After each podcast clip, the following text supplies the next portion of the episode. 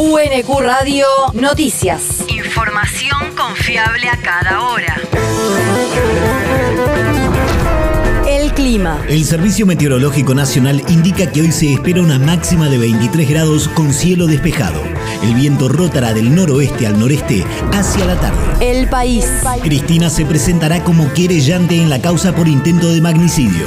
El abogado Gregorio Dalbón, uno de los letrados que representan a la vicepresidenta, confirmó que ya está lista la solicitud de la exmandataria para sumarse a la querella y aseguró que en caso de que se comprueben irregularidades en el proceso de manipulación del teléfono celular del imputado, se acusará a los responsables de negligencia y encubrimiento agravado.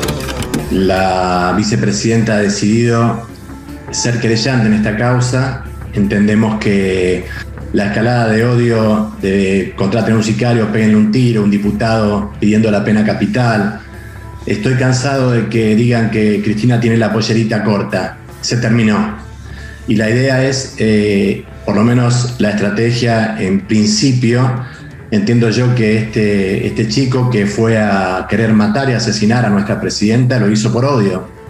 Y eso está tipificado en el Código Penal. Y de esa manera vamos a tratar de encarar este intento de magnicidio dentro de lo que es la justicia. Por su lado, la magistrada actuante María Eugenia Capuchetti tomó declaración al amigo de Sabac Montiel, que hizo declaraciones televisivas lamentando que el atacante no hubiera ensayado antes y posteriormente declaró el secreto de sumario. La región. Vandalizaron la sede del Partido Justicialista de La Plata.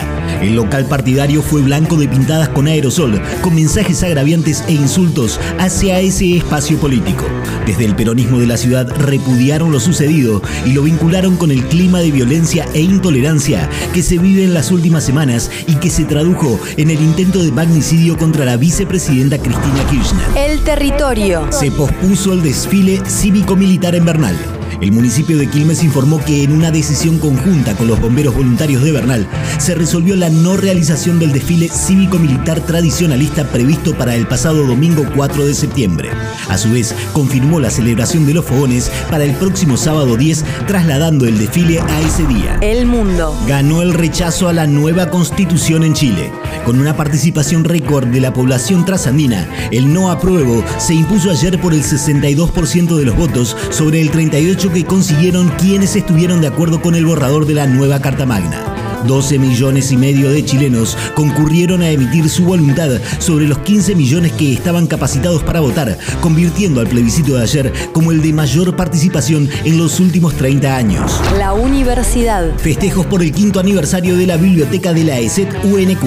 El pasado jueves primero de septiembre se realizó un acto por el aniversario del espacio de la Escuela de Educación Secundaria de Educación Técnica de la Universidad Nacional de Quilmes. Durante el evento se realizó la reinauguración y reubicación de la biblioteca de la ESET y se anunció compra de bibliografía, donaciones de la Biblioteca Nacional, la Biblioteca Pública y Municipal Domingo Faustino Sarmiento de Quilmes y de la Biblioteca Laura Manso de la Universidad. El deporte. Fútbol de ascenso. Quilmes empató en uno frente a Deportivo Madryn en el partido que abrió la fecha 32 de la Primera Nacional.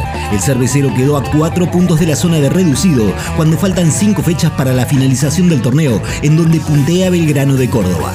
Argentino de Quilmes y el Deportivo Armeño empataron sin tantos en el encuentro correspondiente a la fecha 13 del clausura de la Primera B. En la C, Verazategui le ganó 2 a 1 a Midland por la fecha 12 del clausura. El Naranja está octavo en la tabla anual y con ello se está clasificando al reducido por el ascenso. UNQ Radio te mantiene informado.